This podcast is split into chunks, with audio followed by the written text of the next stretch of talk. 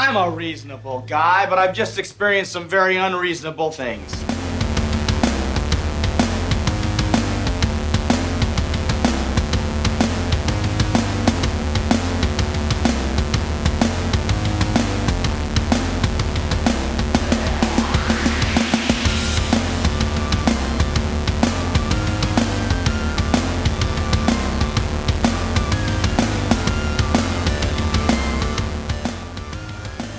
Ready to talk about this fucking movie? I don't know what's up with the attitude. I'm just saying. Yeah, let's uh let's talk about Whiskey Mountain. Welcome to the show. This is very unreasonable things. I'm Billy Bones. Jesus. Bi- Jesus God. Oh we just no. went right in. There was We- no like. We did. We did. We gotta Oh get we gotta get this over with. So we can talk about other things in life. And Okay, and, well- the per- and the person complaining is Josh Lindsay. I'm not complaining. Say hello to the listeners, you asshole. Oh, hello, listeners. That's better. Yeah, so we are finally back to finish talking about our hillbilly movies. And this was uh Finally, This- we got one. yeah, and this was the whole catalyst for these The three Hillbillies, films. yeah. Yeah.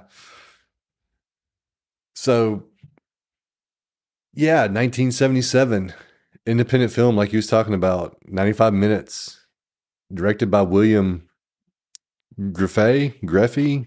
I, I don't know how to say it.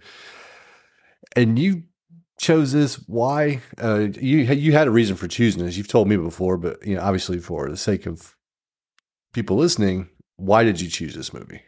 Yeah, I heard uh, Tarantino on a podcast sort of wax poetic about it, and um, it's you know it's no secret. Uh, I love QT, and I will check out any of his recommendations just just to check it out. And his his knowledge of movies, uh, he's forgotten more shit than me and you put together can remember. You know, and he watches everything, and um, so he, there's a lot of deep cuts, a lot of deep cuts that he he can recommend, and uh, you know this was one of them, and um, it became on sale on iTunes for two dollars, part of that Arrow, yeah.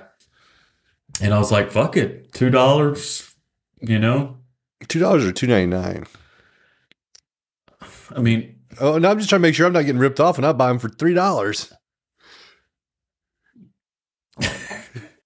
uh, yeah, it was two ninety nine. okay i was make sure there wasn't like some secret deal you got and now i'm over here paying you know, fucking three Yeah. dollars like an idiot you're like i got it for two like a dumbass. i've watched it on tubi Oh, is it on Tubi? it is everything's Okay. on tubi Every, Tubi is so much better than Netflix, Disney, HBO, uh, fucking Peacock. I- It, you ain't telling me nothing. I've been uh, blowing the tubi, tubi horn for a while now, and just I, well, I couldn't get it without a VPN Yeah. here in Sweden. and I don't know. I guess maybe because of it, maybe the name's holding it back. I don't know. It's owned by Fox, isn't it? I think so, Yeah. but yeah, completely free. You just gotta. And there's a way to cheat the commercials when it pops up and it counts down like 30 seconds to commercial. yeah. Wait, wait until it gets to one second, and then go back 30 seconds, and then let it play for two seconds, and then skip forward 30 seconds, and you just avoided a five minute commercial. Jesus. Uh, to me, uh, because I'm using, uh, I mean, who the fuck listens to this? But I'm using your Peacock account. And Peacock commercials are infinitely more infuriating than Tubi's. Well, yeah, because you're paying for Peacock. When and Okay, that actually goes against that's what I'm your, saying. argu- your own no, argument. no, that's what I'm saying. It's annoying because you pay Yeah. for it, and like on the free service, there's a way to cheat the commercials. And on a paid service, you're just stuck watching. Like I'd been, um, recently watching some old WCW and WWF pay per views, Uh huh. and you just get a random ass commercial, and it, it, it really takes you out of the moment when you're watching this pay per view from the '80s, but you get a commercial for something in the 2020s. I, w- I Yeah. would, I would feel better if it was vintage commercials from the time period. They love showing that because I've been watching a lot of old pay per views as well. They've been showing a lot of that uh, TV show Grand Crew or something. Dude, I don't even pay attention to them. I mean, I'm having to watch it on my phone, so it's unavoidable. I just look off at the wall or something when they come on. yeah, just, just out of protest. yeah. I get it. I get it. Fuck your commercials. Yeah. Dude, so Which uh, pay per views are you watching? um I've watched I think a Wrestle War, a Halloween Havoc. I like to go back and watch the old Halloween Havocs where they have the gimmick matches with like the Chamber of Horrors match where Abdullah the Butcher got electrocuted in the chair. Oh, it's so horrible. It was such a bad match, but it's just I don't know. It's just like some of that 80s, early 90s nostalgia. that sweet spot of WCW wrestling. Like Yeah. WWF had their own cheese, but WCW's was on a whole nother level. Yeah, the, there was like I think one year they did it with the one where Abdullah the Butcher lost the match for his team was the one where they had the little cage come down into the big cage and the little cage had the electric chair in it. Yeah. And yeah. then there was another one. That was electrified. Yeah, the whole fence or the whole cage Yeah. was electrified. Uh, Cactus Jack was supposed to get electrified, and like it's all it's just a big clusterfuck. I remember watching that like at a at a at a, an impressionable age, and kind of being scared of Abdullah the Butcher because Yeah. like at, at the old uh, video stores in Carthage, I would always rent old WWF. Like I Yeah. wasn't a W, I, you know, I wasn't a WCW guy when I was younger, and I would just.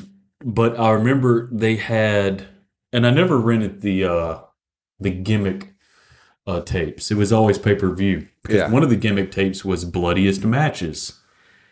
And Abdullah the Butcher was all on that front cover, back cover, and uh, shit was kind of scary to me.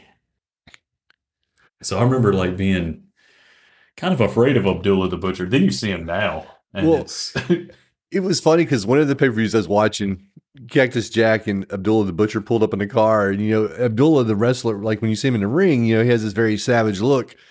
But him and Cactus pull uh, pull up in fucking like dress clothes and shit, and get out of his car and have their car like uh, guy. Oh wow, the uh, limousine. no, I, I just forgot what you call the guys that fucking park your car. Oh, valet. Yeah, but their car valeted and shit, and they just they look like normal people. But you know this guy's about to go in here and get electrocuted in his chair. and do a blade job. Yeah, It's yeah, it's so funny. I- I guess it's not funny. It's just you know the the tales of the road written on Abdullah's face. But if you see a, a current, it's usually shoot video with Abdullah. His forehead just, I mean, so many blade jobs, and his Yeah. forehead is just nothing but scars. You know. Ah. yeah. That's what Jon Moxley's head's going to look like if you don't fucking quit. Yeah, I'm surprised Triple H's isn't. Uh, maybe they just maybe they found a better way to do it or something. I don't They know. had to have. They had to have. Maybe they're Maybe not. Abdullah was getting color the hard way. He might have just been like making big slices Yeah. instead of like a little nick or something in the right spot. Yeah. I don't know. I've never cut my forehead with a razor, so I. I don't know if I. I don't know. That's just. I did have a laptop fall and hit me in the face Wednesday night though. That was fun. Work, From how far? uh, the pallet was probably like eight feet tall. It was too high, and so the guys couldn't reach the top totes. And so I reached up there to grab it to pull it down, and I didn't know there was a fucking uh, laptop up there and it's in his box, right? So when I pull this tote down and I tilt it towards me to bring down, this box comes flying off.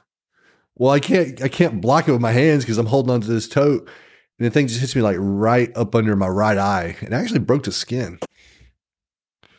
Did it hurt. Yeah, it hurt.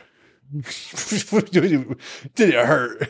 Well, I don't know if it was like getting hit in the face with a bunch of feathers. Well, I mean, if it was a corner, that was going to hurt worse, you know. Oh, it was the corner. Okay. yeah, it's Yeah. a, yeah, it sucked. But if it had been Moxley or Abdullah the Butcher, they'd have bled everywhere. Oh God, yeah. Or Triple H circa 2004.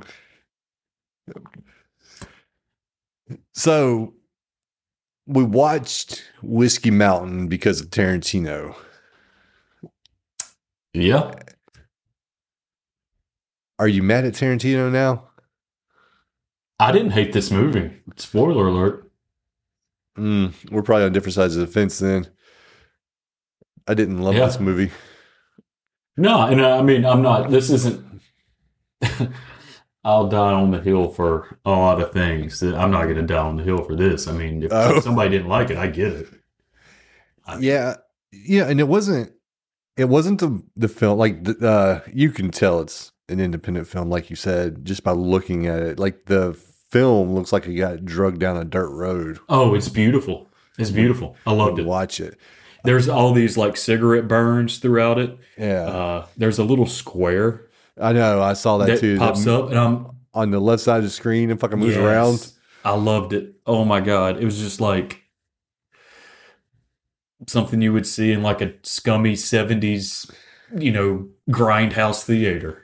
Yeah, and I think that's why Tarantino liked it because it was a grindhouse movie. But yeah, and it wasn't that that bugged me. I didn't. That didn't bother me. The I just go out and say it now. It's supposed to be a horror movie, supposedly, but I didn't. I didn't get that vibe at all. No, and uh, um, well, I, I tell you what. To be honest, when I was when we were, you know, as you're watching it, about good uh, forty minutes in, and because of just the audio, the way the the the film looks, I got the impression that there was like an undercurrent of violence that we're headed to.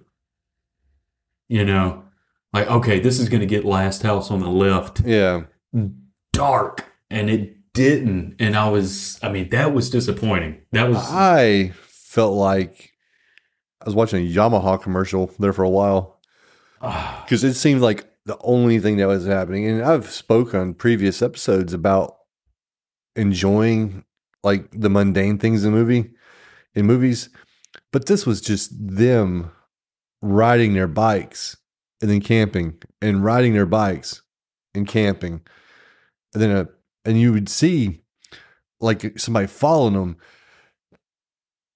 and I'm not even gonna get into like, you know, how did this guy keep up with him, blah blah blah, that type of thing, because like you gotta be able to suspend your disbelief when watching movies. But it just nothing was happening, and I was critical. And if I was critical of Halloween for having nothing happen, I got to be critical on this movie for having nothing happen for like the first hour. yeah, it takes its time, and um, I can't, you know, again, uh, I'm not dying on this hill. I wasn't, I wasn't clock watching though. I think there was a rapport between the guys. There was a rapport between the women that I kind of like dug, and Well, if there was maybe if there was more of that and less of like the shots of them just riding bikes, because there was a lot of that. Well, the, the the beginning of the movie is a good five minutes. Well, I'm not even talking about them when it was at the motocross thing or whatever. You know, yeah, like I get like, oh hey, these guys ride bikes. That part didn't bug me so much, but like I said, it was just when you see all the shots of them going across uh, the countryside on the bikes, there was just there was a lot of it, and I don't know. again. Well, it, it the movie isn't like beautifully sh- shot per se because there is no HD transfer of this, you know. Um, but god damn, Tennessee looked so beautiful though. I don't know. It's just um it really made me want to go to the mountains in Tennessee, honestly. Now, you wouldn't find that landscape then because this was filmed in North Carolina. Was it filmed in North Carolina? It had to take place in Tennessee though, right? I would assume. They Oh. mentioned I mean it's called whiskey. Well, it says here, um, two, uh, this is off of the Wikipedia page. It says two couples, Bill and Diana, Dan and Jamie, travel into the rural mountains of North Carolina on a motorcycle trip. North Carolina. Okay, so But, like the production notes do say that the movie was filmed in North Carolina.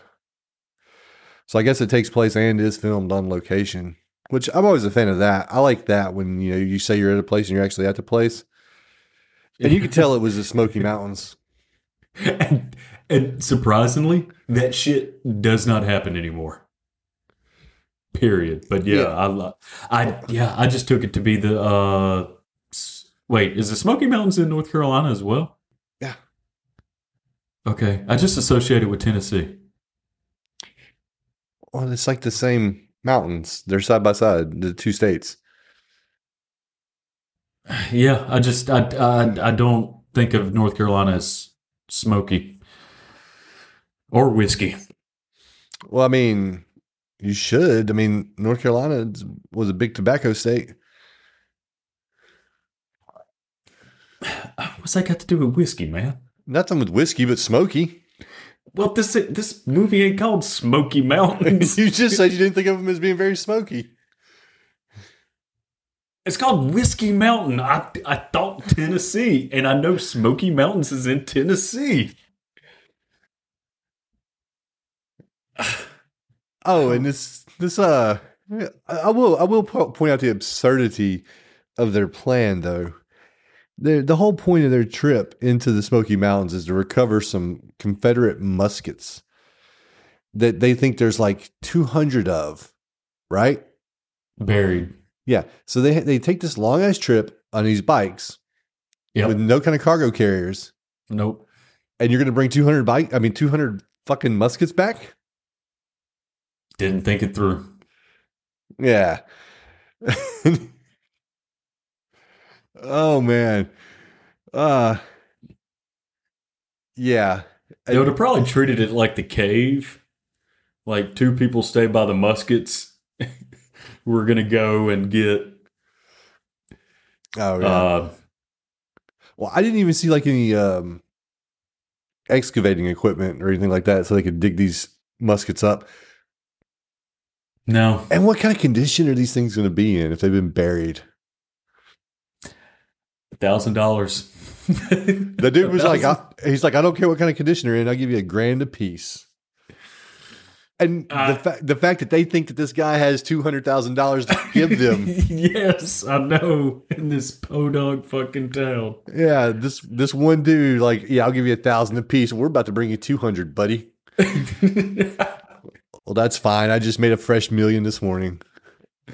and, and they all four. Like another thing that I love about this movie is that these aren't like twenty year olds. Yeah, You know, these are like mid thirties. I mean, this is 1977, so these guys may be early twenties. You know, just you know, but like they're adults. Yeah. and they all took a vacation to do this. Well, they had to stop off and do the motocross for the guys. You know, yeah, and you turkey, oh, you turkey! God, I love that. I, th- those guys seem like uh, real buddies. You know, just the rapport. You know. yeah, yeah. They, that I will give it that they did. and they were likable. Yeah, You know, I mean, yeah. I don't think they were. It wasn't like in Deliverance when they, you know, finally made it to the area and they were just rude as hell.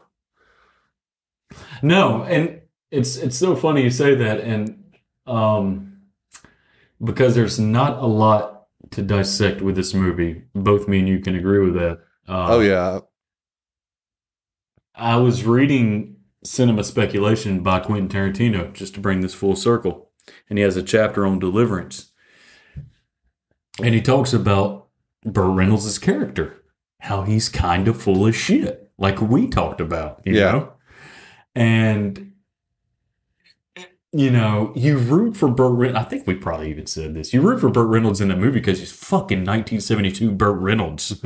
I mean, outside of like beating up a kid with cancer, he could be an asshole, and you're going to be like, "Yeah, man, it's fucking Burt Reynolds." You know, Yeah. go Burt Reynolds.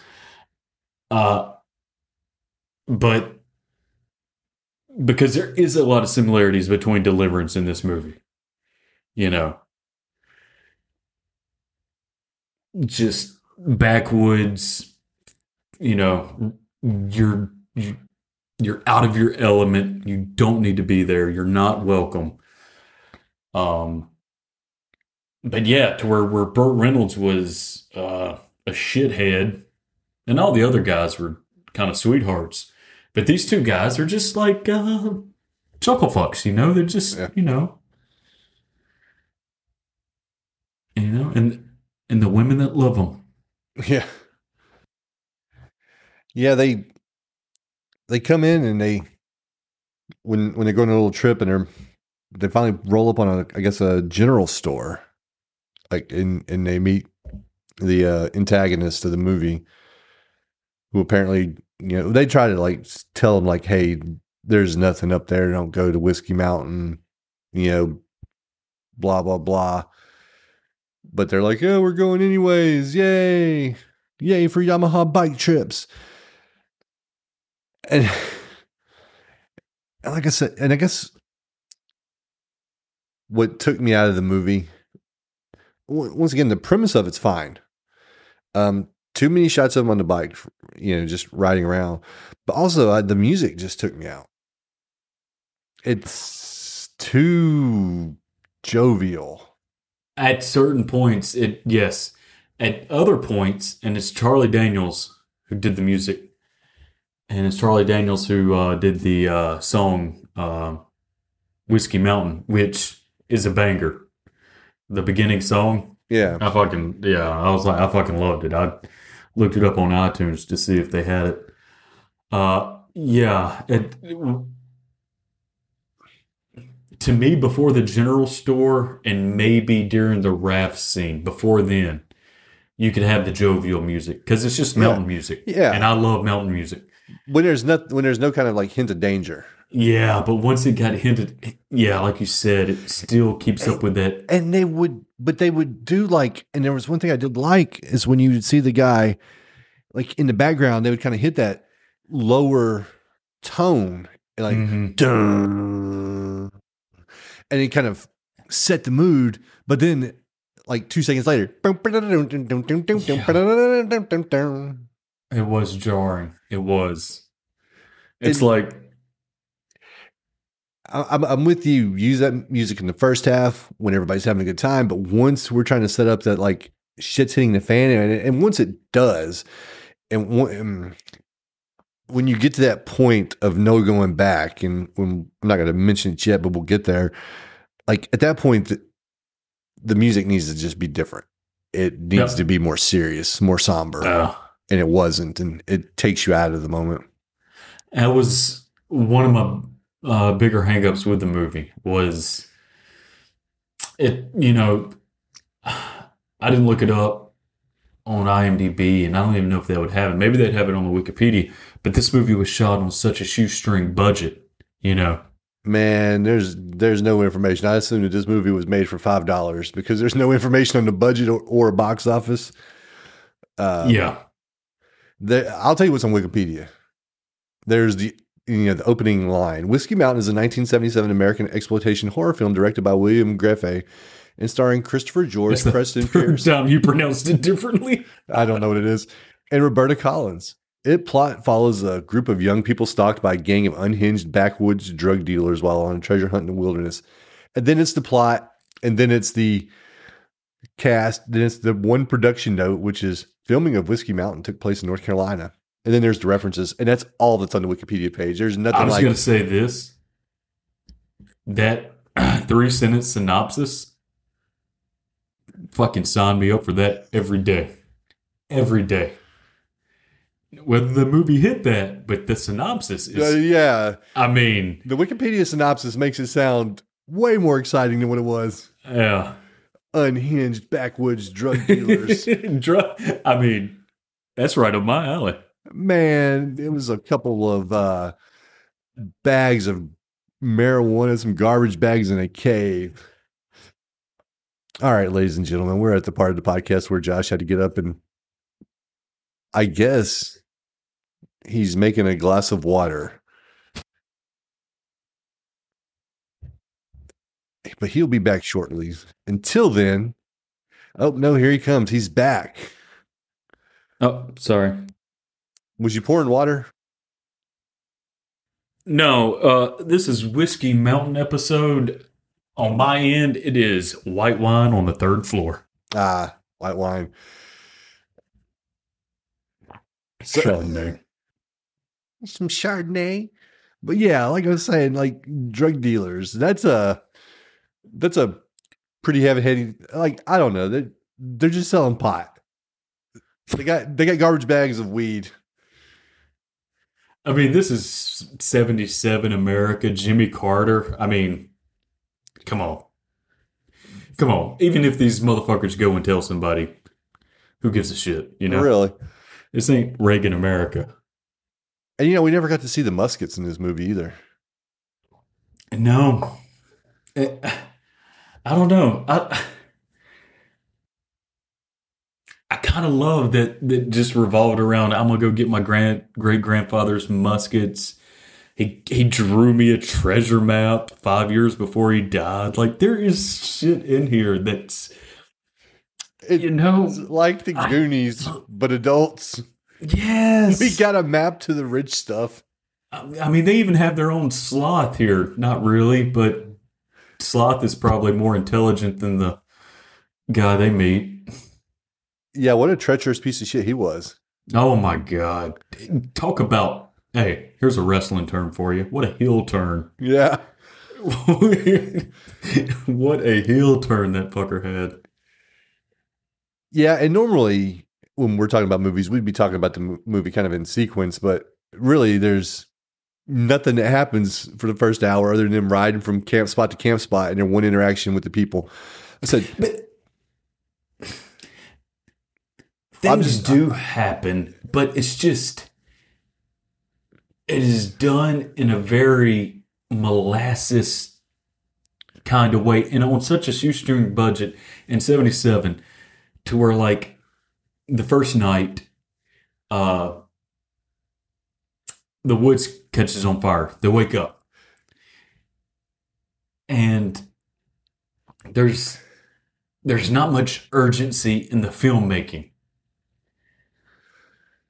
you know you know, well, with the woods catching on fire, they even deduced that that wasn't their fault because they're like, no, that wasn't our fire. yeah That should have been a fucking clue to leave.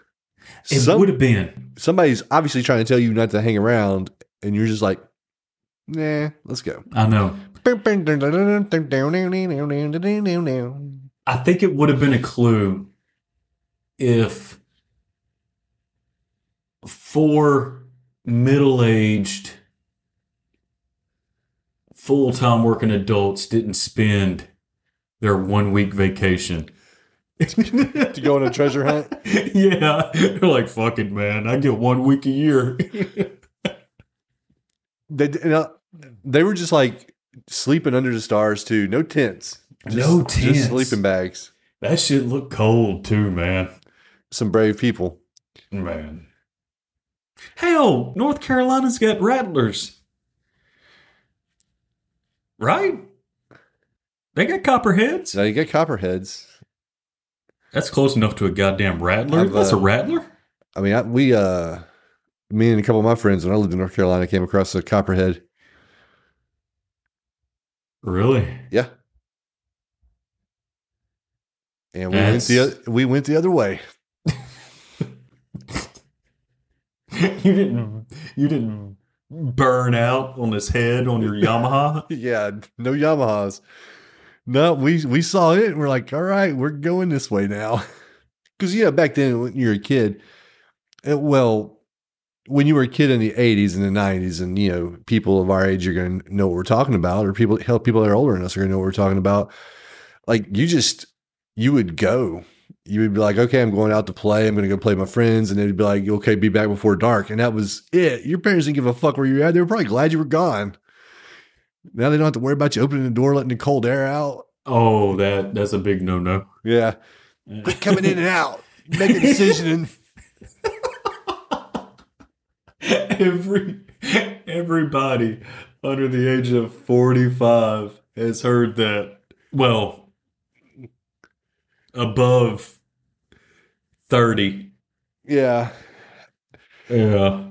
And so it, this was just one of our um one of our days where we were off in the woods.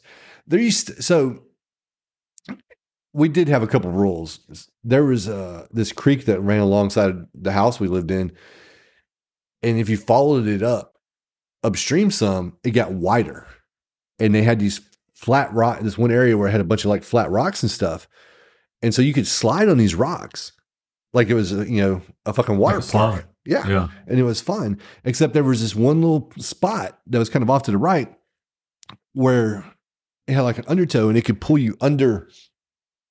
And it, it was like two rocks, but it had like a little pocket the way it was, they were formed, and you could Yeah. get pulled under and you could drown. And so, you know, your parents would be like, you don't go sliding on the rocks. So what you do, you go out for the day, you go slide on the rocks, and then you spend the next couple hours drying off before you go home Yeah. so you don't get in trouble. But we we got in trouble. I mean, because you know, apparently we didn't dry off enough, and you know, oh my god, I I, I can't remember if I ever told you this story. So at this, you know, this is North Carolina. This is Asheville, North Carolina. So it's in the mountains, and we lived like at the bottom. I don't want to say like a valley, but it was there was a mountain, like a, a hill or mountain behind us, whatever you want to call it. And then in front of us, there was a hill that went up to a like a main road. We were on a dirt road, and this if you walked up this hill, you could make your way eventually up to the paved road, which led on down the road to the school I went to. But this was like a a fairly steep hill, like almost like a 45 degree angle. We'll call it that. Mm-hmm. And you remember those big tractor tires? Mm-hmm. So we, Getting in them. yeah, we got we talked one kid into getting in it, and then we pushed him down the hill. he rolled down this fucking hill, and there was a drop off to where it um it's like a four foot drop off, and he come flying off this hill, hit the fucking dirt road, bounced, and then fell in the other ditch on the other side. And he was crying. And I don't know why I'm laughing, but it was so fucking funny. Because you can just see him when he's going down this goddamn hill. Damn. He didn't hurt himself, did he? No, but Not I'm- too bad, I guess. But he was scared shitless. Hell yeah. Hell yeah.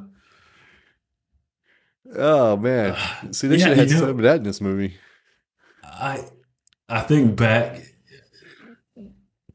not too often, but I usually I, I usually think back to like childhood, like just like and, and maybe this doesn't exist anywhere in the in the Western world, but just playing so close to streets, you know, Yeah, getting your skateboard and ride down a big hill, sitting down on it on a street where Oh, cars yeah. come. Mhm. I mean, uh, I mean,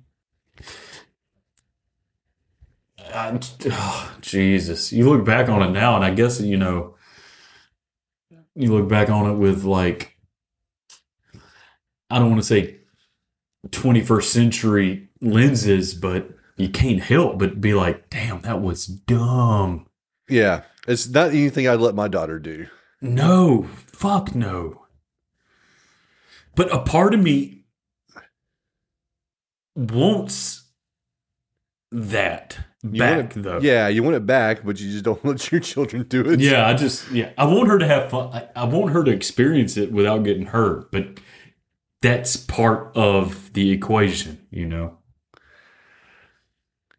Because, I mean, every child, uh, every adult around our age has done dumb shit like that hmm like just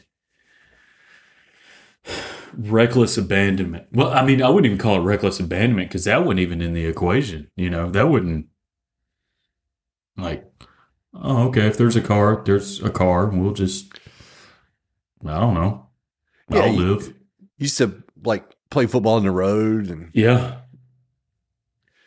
find an empty parking lot and we'd try to play baseball in it. yeah, But for some fucking reason, we were using a tennis ball.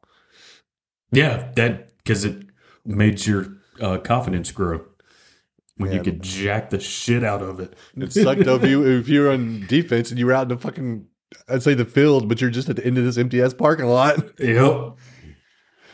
Oh man. Ah.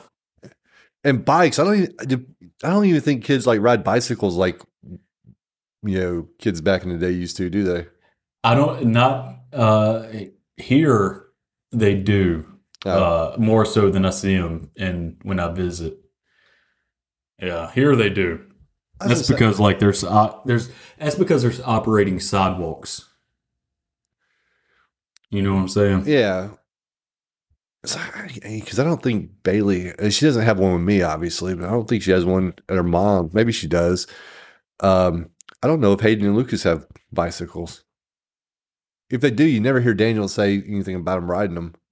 No, I, But like when uh, when we were kids, I'm sure like it was the same for you. Like your your bicycle was like your best friend. That was uh your means of transportation. Like if you was gonna go hang out with your friends, you rode over to their house. Yep. Yep. Uh, yeah, I was just thinking about like today, yesterday.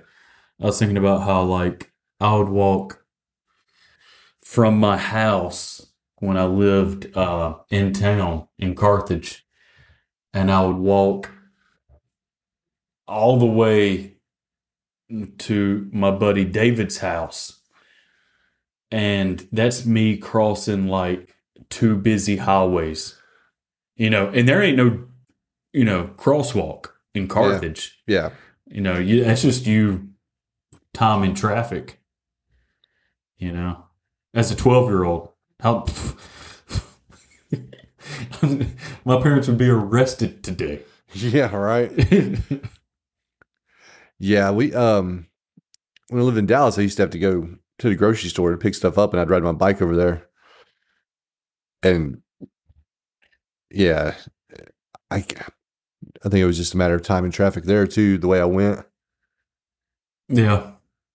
It's so funny because I've had two bicycles since I've moved here and and I remember and I still am now. Like there's people who ride bicycles to work here, you know. Like um it's just a bicycle country for adults and kids. And I remember like the first time I got on a bicycle here and it'd been like 25 years. Yeah. that was it was like do i remember how to do this? And it that phrase is like riding a bicycle. Uh it's very true because at first you're like well uh, i mean it comes back to you naturally but it's weird. It is i don't ride my bicycle anywhere my bicycle stays locked up Shit. yeah So we're uh we're traveling along, we're camping under the stars. We meet the antagonist at we the- don't know he's the antagonist yet Yeah, not yet. And we um they finally like find something that's on the map, right? And they're like, this is on the map. in the cave or the tunnel. They don't even call it a cave; they just call it a tunnel. Mhm. The tunnel should be like over here, and they come up on this tunnel, and that's where we find the bags of marijuana. Did they just rip open? Oh shit, we're at the very end. Well, that's because for the first hour, it's pretty much what we talked about. It's that's why I was saying like if we jump around in this episode, it's because the first hour of this movie is there's not a lot to talk. You like you said it. There's not a lot to digest in this movie. There's No, not a lot isn't. to talk about in the first hour of the movie. that's why I filled it with uh. That's why I regaled you with stories of my youth. No, and and you know what? You know, I I love side tangents and and podcasting. I ain't got no problem with that. Okay, but look, they find like a garbage bags full of what the production team could afford to look like marijuana. Because this shit There's some grass clippings. this shit was not bud. it was grass. It looked like the plastic Easter grass. No, it looked worse than that. I mean, this.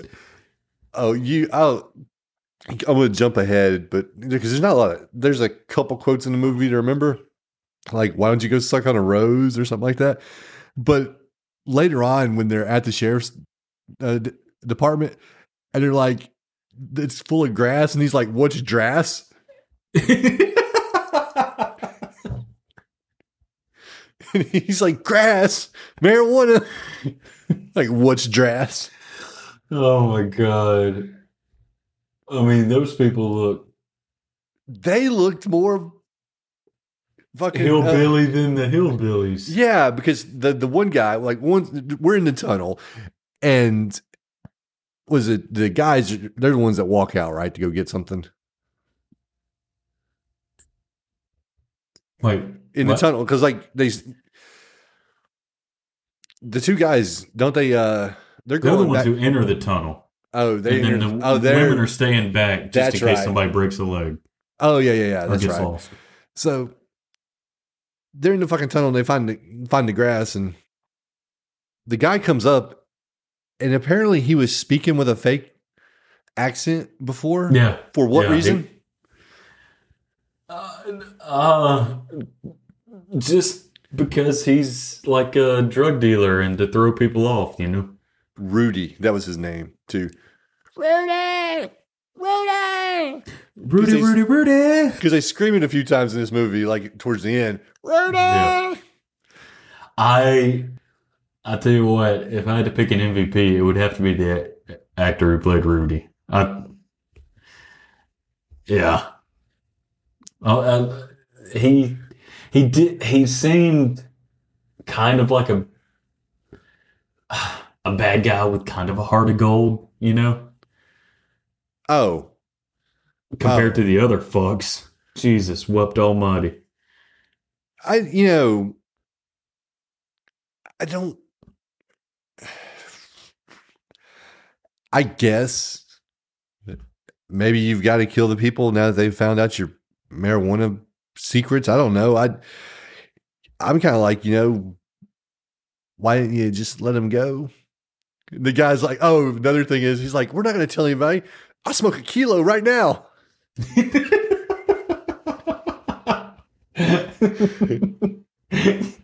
this motherfucker's trying to unload this shit for profit, and you want to smoke a kilo of his fucking profit. He's just trying to prove to him he's cool, man. He's like, Yeah, "Look, man. we're cool. We're cool. I'll, I'll smoke a kilo right now if you let us live. And it, there is like, um, because this was, you know, and I'm gonna compliment this director. Uh, maybe not the editor, and you know, the director's usually in the editing bay with the editor, so. But because this movie's operating on a shoestring budget, there are certain camera camera flourishes that they do, like during the raft scene. You Yeah. know, just to make it exciting. He's he's moving the camera and they're cutting it at a pace that's like frantic.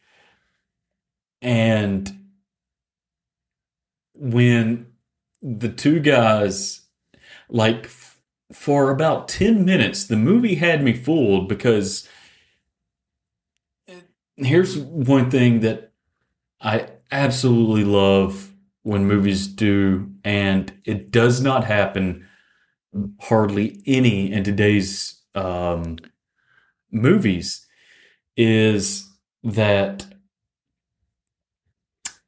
um the first day of camping you see one of the women limping. And just through two lines of dialogue you knew she took a spill Yeah. and she hurt her leg. Now i love in movies when they play the i'm going to tell you but i'm not going to show you. Uh, to me it's so much more effective. And there was a moment when they get captured for about 10 minutes. I'm like did they just kill the guys off screen? Oh yeah. And we didn't know it and i'm like if they did fucking bravo you know like i love it obviously the guys lived but in the in the interim they're showing what happened to the women and the the directorial choices of having the polaroid flash and then Yeah. it's sort of laying on like a table and then you see what these women had to endure like that is fucking good shit man that is That was uncomfortable to me. Actually, I'm you know, I when they when you have movies that have like rape in them, which we had here, it's I, I get why it's there. Just for whatever reason, it just it always makes me uncomfortable. it's supposed to Yeah, so it's effective except then they followed up with yeah because rape can be fun yeah, yeah. You can't see me roll my eyes because this isn't a visual medium, but we're not there Uh, yet you know, you know. And before we get too far, because I just remember something we, we didn't touch on in their little journey, in their when they're trying to deter them from going, they're crossing the stream at one point on this raft that's you know held together by a rope, so you can pull yourself to the other side. They make it across. two of them Uh, they lose the bike. Mhm. But then later on in the movie, when the guy's riding to town, they don't have to come back this way. Like apparently there's a road that fucking leads to where they were at. So they took the hardest way possible to get to where they were going when apparently there was an easier way. I mean, now you're asking questions that I don't think the movie like really wants to answer. I mean, uh, Yeah, no, I just I had thought about that, but yeah, so you have that scene and it is really uncomfortable, and yeah, that, you, it makes you want to see those guys die in like the most horrible way, and I think that's where you were talking about like take that last house on the left turn where when it's time for the the protagonist to dole out punishment, you want it to be satisfying, mm-hmm. and it's not. no, you, it- you never get that payoff like take that you piece of fucking shit. Because that's how you feel about these people. And, and yeah the scene's designed to make you feel uncomfortable. It worked because it did. And i thought and like the whole polaroid thing was uncomfortable. And you know and then you like you when it cuts to the back to actual filming you see um the one girl's like laying there and the guy's got kind of got his arm around her and you can tell like you know what happened. And then the other girl's catatonic and you hope these oh, she yeah, she's shell shocked. yeah, you hope these people get some kind of comeuppance, but they do, but they don't. they don't by movie standards or by narrative You want to see somebody, expectations. yeah, you want to see somebody pull their fingernails out with pliers or something. Jesus Christ, I would. You don't want I them to mean, die. I'm quick- not looking for a hostage, uh, not a hostage, a hostile, Hostile. movie. you don't. You don't want them to die quickly, though. because like that's one of the things. Like if you look at a movie like I Spit on Your Grave, which is another m- movie that has uh, a rape scene in it, like, and then you're like, I hope these guys get it, and then she cuts the dick off that one dude in the tub, and he bleeds to death. I've never seen the remake or the original. Well, in the original, she cuts off a man's pecker and leaves him to bleed to death in the tub, and like that's a a satisfying death, right? Yeah. That's that's a satisfying payoff, you know, because you know, like she's she's getting what's owed her, and here, like I said, nobody really gets that. Some people die. Um, they the they met a guy at one point. They ended up at one house with the the uh, what's his name? I don't know his name. I, well, I don't know what his name is, but um, the old guy.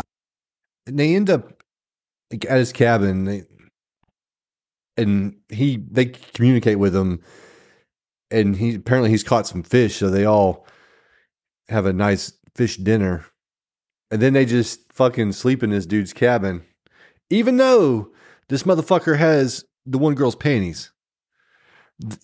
Th- They're like, yeah, we'll crash here, except for uh, was it Bill who stays awake all night? Uh, yeah, Because he's like, at this point, he's like, I'm not going to sleep anymore. yeah.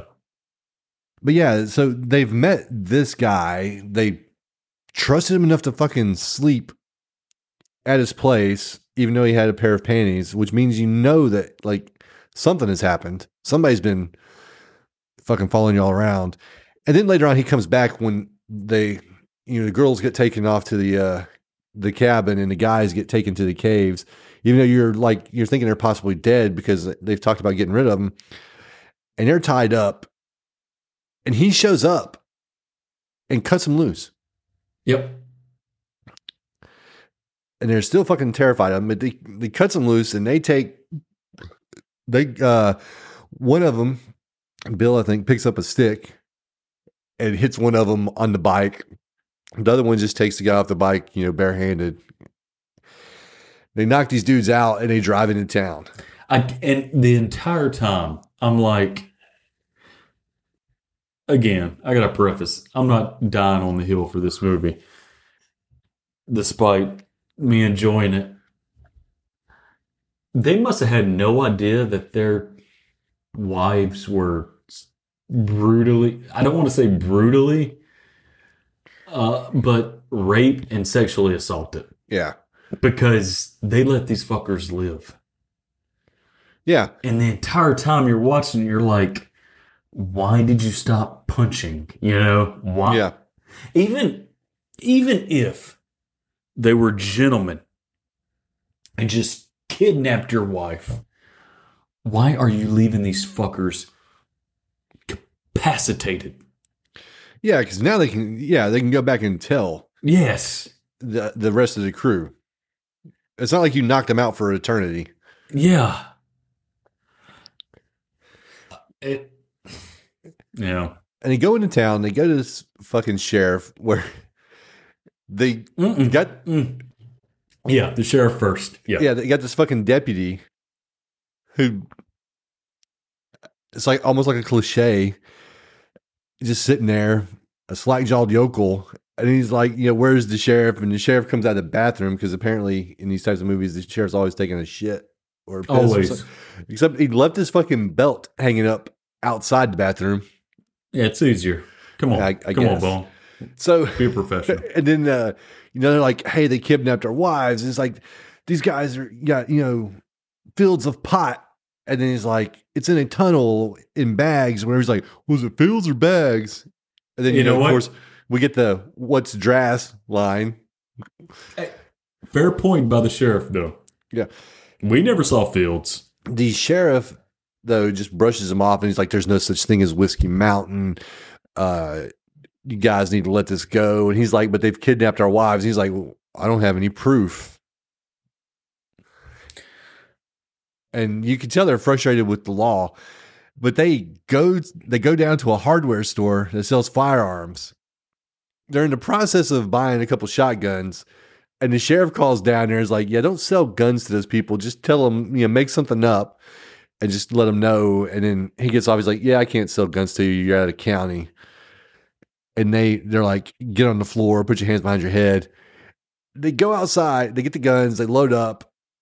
Although I, I did remember this little part that stuck out to me when they're getting ready to leave. Bill's like, "Wait a minute, watch my back while I load." and then they just shoot a random truck. yeah, and this truck goes flipping over. and then they leave. And then they leave. They And just- they, you know, maybe the sheriff was right. Don't sell guns to these guys. But yeah, they go back to they go back to save their women, and they well, uh, we we missed we did miss a part. We missed the fucking jump. the jump, which I enjoyed the shit out of. I I know your stance on this movie, like it, it, because this movie is so like Dukes of Hazardy, you know, I, and I had that thought when I was watching it too. you know, yeah. The jump was just like icing on the cake to complete the like you know, yeah, it was it was cool, and then like because they blow the bridge, and I like how these guys just randomly just ha- had dynamite on Yeah, the they had this fucking bridge just randomly fucking rigged to blow. That's for the FBI, babe. The guy, the guy makes the fucking jump though. He's like, "You gotta jump." He's like, "I can't." He's like, "You got to," and he he drives by the vehicle with them, chasing them, Yeah. coming one way. He goes down the road, and he turn. They turn around. He turns around. They pass each other again. He hits this jump, and this is where I was gonna say, it's got to be what you said. They don't realize what's happened to their wives because these fuckers get off of their motorcycles and celebrate like it's Rocky Three. Dude, these these guys are bros for life. Yeah, obviously. I, I promise you, these guys, if they were like today, would have the tattoo bros before hoes. I mean, tattooed on their back. They would. They would. They live by it. But it's so. I mean, and here's where like the music is perfect for like the jump. It's like, yeah, man, give me that banjo when he's doing this. j- He rides by a motherfucker having a shotgun twice. Yeah. You almost expect the screen to like pause mid jump and then hear like Waylon Jennings giving a, a voiceover. I, I swear The to God, mine boys did. are in it now. mine did. Minus a Waylon Jennings. It was. but but anyways, yeah, they they come back and they got the shotguns, and immediately Bill gets fucking shot by the the uh, dude that cut him free. Okay. On a rocking chair in the woods. Yeah. Like there's just random shit happening now. Random bridges are rigged to blow, random rocking chairs with crazed hillbillies in the middle of the fucking woods. And the guy that set him free is just fucking laughing and just shoots him. And you get this slow motion like fall back. Who who gave them room and board and a meal. Yeah. cut them free. It's so left field that I'm like when I watched it, I was like, "What the fuck?" You're honestly shocked. You're honestly shocked when you're watching it Yeah. because at this point in the movie, with the jumping and the and you know like um, robbing the store, and they're like, "I'm gonna pay you. Here's three hundred dollars for these two shotguns." and that knife. You're shooting a truck outside said general store. You're like, everybody's to live in this movie. Like, I was thinking, no survivors. Yeah. What the movie's showing me is everybody's to live. Happy ending. And then for Bill just to get shot so left field, it was kind of jarring. Yeah. And then he then they kill the guy. Uh what was that did, did did that guy have a name? No, I don't think so. so he gets he gets shot and and now who's left? Dan is fucking dual wielding shotguns. Piss poorly, Yeah. mind you. And yeah, we He gets up, shot twice. Yeah, well, yeah, we end up having this shootout, and he gets shot in the leg, and and at first I was just like, well, they must not have budget for special effects because nothing shows up on his leg. There's no blood. There's no hole in his jeans or nothing. But then he gets shot in the stomach, Yeah. and you see like a buckshot pattern or something, like a pellet spread and some blood. It's like, well, you couldn't do that for the leg too. Did you just have just enough fucking red, you know, liquid for this? yeah. And Because all the bad guys get shot with, uh, for lack of a better term, zero ceremony. yeah, You know, like these are the most unsatisfying deaths. But at the same time, and I'm not trying to sell you on it, I kind of love how it's so just unceremonious. It's because the whole movie's been unceremonious. Uh, somebody should have had a horrible death, or I don't know, one of the girls at least get to stab one of them or something. We're gonna get to the we're gonna get to it, and I think it is the coup de grace of this movie. But yeah, but the two girls, uh, one of them is, and they, you know, I, I'm, I just want to give some props to. uh I can't remember their names. The one whose boyfriend or husband died. I think she's pretty good in this movie. Yeah, And, and the other friend's catatonic, and she's, you know, shell shocked. She's PTSD, and she has to slap her because now they're trying to keep the guys. oh yeah, she slaps the shit out of her. She does. She does. And so, like, they're trying to keep the hillbillies out of the cabin. And meanwhile, Dan's doing his best John Wayne. And, okay, and then like Rudy takes off from Dan. Oh wait a minute, I think we got it wrong. I think Dan is the one that died, and Bill is the one that's alive. Okay. For the this is for the hardcore whiskey mountain fans that we got listening right Yeah. now. Who's screaming. You're cussing this right now. You're ruining my favorite movie. but so Dan has his sights set on Rudy. And Rudy takes off Bill. running and Dan's just huh? Bill, Bill. God damn it. we just corrected it. I know. And you're just like, fuck it, I'm saying what I'm saying. He looks like a Dan. Yeah, I think that's why I had a mix up in mine too. And the other guy looks so much like a Bill. Anyway, he, he kills Rudy in such a a nothing scene. Yeah, Rudy stops and like holds up his hand. To die. He, Yeah. and then Dan goes inside. Bill. Bill goes inside, yeah. Bill goes inside. And the worst scene in the movie, to me, is when Bill has to tell Dan's wife that he's dead. Because it is so just like shoulder shrug. Mm. I, Where's Bill? Mm. I thought the uh, female though, the and hold on, I got it all in front of me.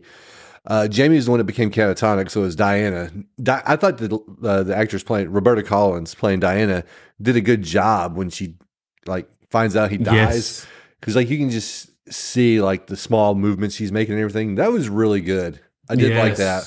The cavalcade of emotions that's flowing through her because Yeah. she's processing. I loved it. And Yes. meanwhile, the other two are just over there fucking hugging while you know. oh, they're going to be fucking soon. Yeah, she's Right fucking front of her. struggling with her husband being dead. And then so they're walking out after Bill, Dan, Bill. Bill. What after Bill saves the day, and you see this helicopter in the distance, and it's closing in on them, and you're like, and I'm, they got me, they got me, Bone. Did they get you? Well, you thought they were going to get saved? Uh, yeah, Well, yeah. I mean, because that's what you're you're kind of expecting to happen. Oh, they had a change of heart. You know, now they believe him after this midtown shootout. Yeah. Something must be going down. But no, apparently the fucking law's in on this uh pot deal. Yep. And the coup de grace is they get to the the water's edge. Helicopters coming in. You know, you're seeing it. The POV shot of the helicopter and them walking out. And the coup de grace, the helicopter just turns to the side, and the sheriff raises his gun, and the credits go up. And I'm like, "Fuck yeah, man!" I I, want to say this too about um before we move further. Going back to Bill getting shot twice, those shots don't affect him very long. Oh no, he's okay. Yeah, like that you, that stomach shot. Like when he first takes it, he makes it look like it's bad. It's going to slow him down, but once he kills everybody, he's moving around like nothing happened. No, he walk. He no. It's one of those injuries you can walk off. Yeah, obviously. But yeah, I, fucking. I think they were using. I think the bad guys were using the goddamn muskets from the Civil War. Because Rudy even mentions, he's like, "I wish y'all had told me that y'all were going for these muskets." Like, yeah, yeah. Do you feel like maybe they missed an opportunity to have somebody killed by one of the muskets? I I feel like this movie has a lot of missed opportunities. Um, in in fairness, but yeah, And I like uh, I like their choice in shotguns. Did you notice that? You're going to fight. Presumably, you and Bill and Dan are about to go into the fray, and they're going to fight multiple people. So they grab a pump shotgun, which okay, I get that because you can load multiple rounds. But then the other one takes a double barrel break action, which means you've got to reload every fucking time you shoot. Like you have to break the barrel open, eject the Yeah. shells, put new shells in. That's not the most practical thing. Like that was a horrible choice. Dan, that's why you died. wasn't that Ash's weapon of choice? Yeah. But that was different. That made for a lot of cinematic flair. I did just recently pick up Army of Darkness on 4K. They had a 4K steelbook. And so it had, I have you ever seen the director's cut of Army of Darkness? I've seen Army of Darkness once when it was a three dollar rental in 1993. What? I've never seen it. Yeah, What? Yeah. Okay. Oh my god. Um I don't even know what I'm talking to right now. Oh, But uh there's a apparently there's a director cut that has like 15 more minutes of footage. I didn't know that existed. But the director's cut isn't in 4K. It's on a Blu-ray disc. It's like that's why some you, bullshit. why didn't you put both of them on 4K? Like so the theatrical cut in the 4K uh, steelbook edition is 4K, but the director's cut's only 1080p, which kind of sucks. But I'm about to watch it because I've never seen the director's cut. I knew they had a different ending originally for the movie, where Ash ended up. I don't know if you've ever watched any of like the making of, but the original ending was Ash takes the potion and he falls asleep, and he because he fucked up the words, he doesn't wake up in his own time. He wakes up in like a post-apocalyptic future. No, I remember Bridget. I remember hearing talk that Bridget Fonda was his. She was in the movie for like five seconds. Yeah, She was a flashback to she played like the girl from the first two. and didn't he work at like a like a Walmart? S Smart, Shop Smart, Shop S Smart. Okay, yeah. No, I haven't seen it in forever. Uh, but rank rank the Evil Dead Ash trilogy. Um, mm, two one three or two three one. Depends, Two. because three is more slapstick than Yeah, yeah, they lean more into the comedy. Yeah. I like all of them.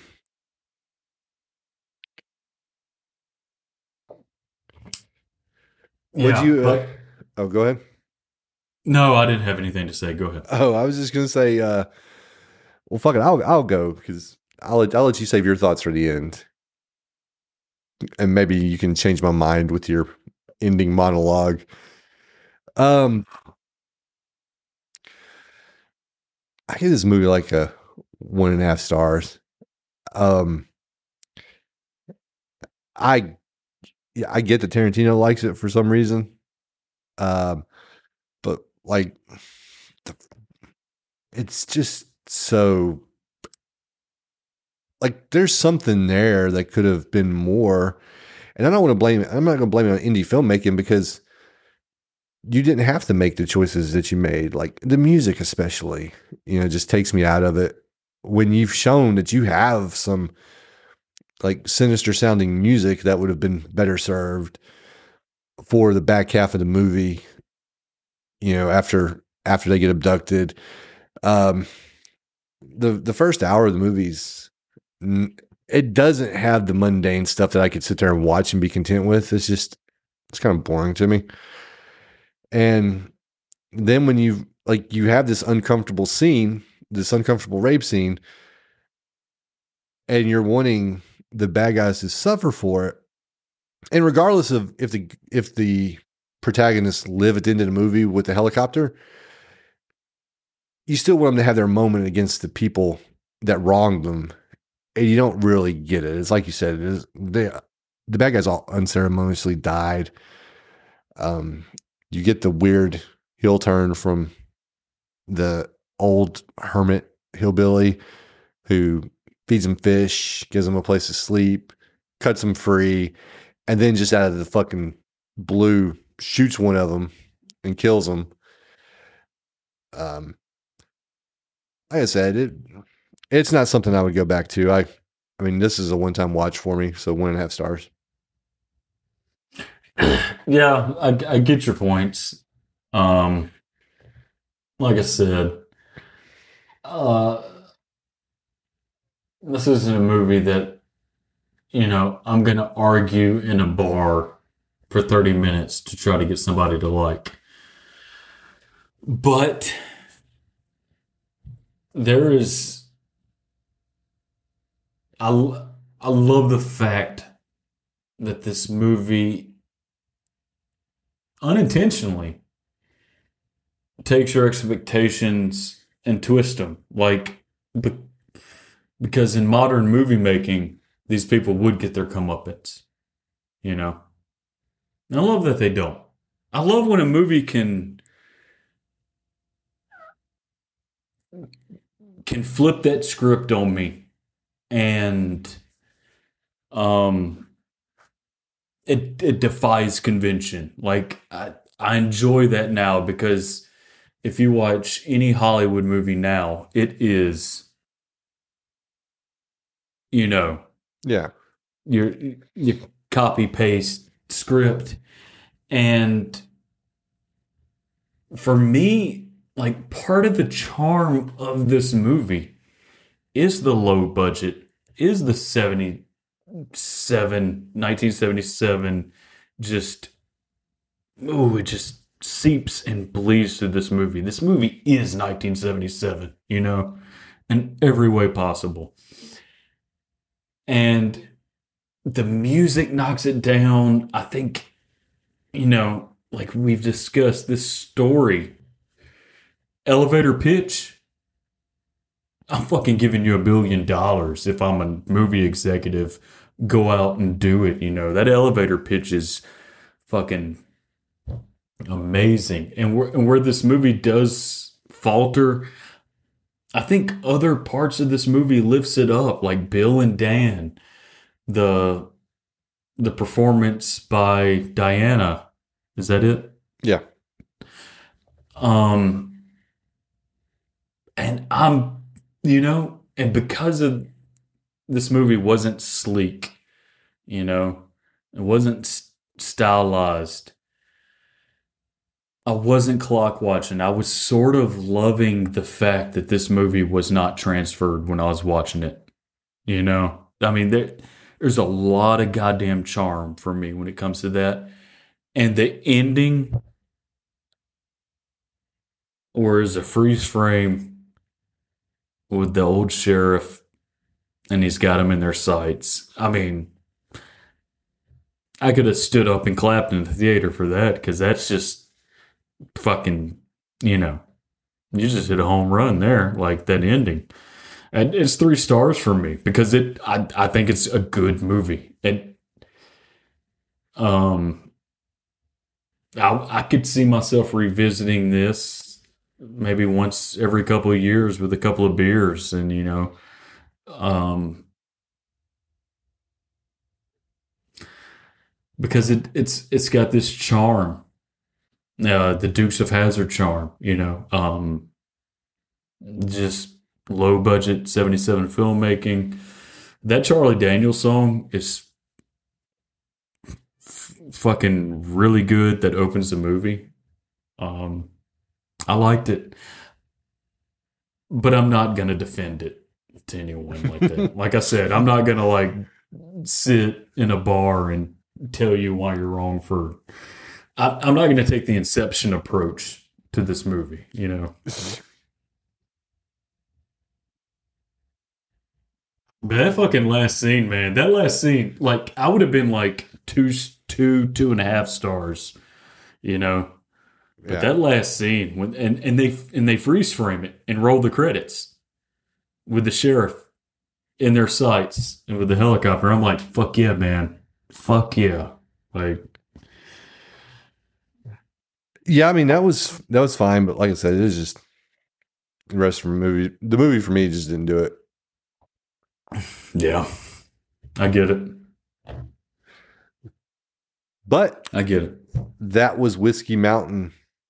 Uh, well, obviously, this is one of the rare times where we have vastly different opinions on the movie. Usually, we're kind of close on our rankings. So, like this and Black Phone.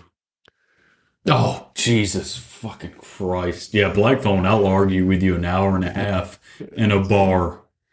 So, um, so it's it's nice that you know sometimes we don't agree on the movies and we have differing opinions. Well, that being said, I think we saw the same movie. I just Yeah. think that this was a breath of fresh air for me. Yeah, we just yeah, just different opinions. Yeah. Um, but yeah, it was a good talk. Um, we had a good talk with some side stories uh, about our youth and reminiscing about riding bikes and you know, that's it though. You got anything else? no, just um I mean, I hate saying it. Won't won't you tell the folks what they should do? I don't know. Um, if you enjoyed what you listened to, you know, follow us. We're on Instagram, very unreasonable things. We're on Twitter at VUT Podcast. We we've got a Facebook group um, that you know we don't really do nothing with. Um, I didn't even know that. tell your you're in the group. I don't know how you didn't know that. I'm not on Facebook, man. Oh, that's I haven't right. checked Facebook and Tell your friends if you if you liked what you listened to. That's the main thing you can do for us is tell your friends. You know, to have them check us out. Uh, we don't. We're not trying to pretend to be anything that we're not. We're just you know a couple guys, friends that like horror movies, like movies, and we wanted to talk about them. Um, and you know, me, Josh, and Daniel been doing this. This is starting our third year of doing this, which is pretty amazing. Um, and we appreciate the support that we've gotten so far. But yeah, thank you for listening, everyone. yeah. Ciao.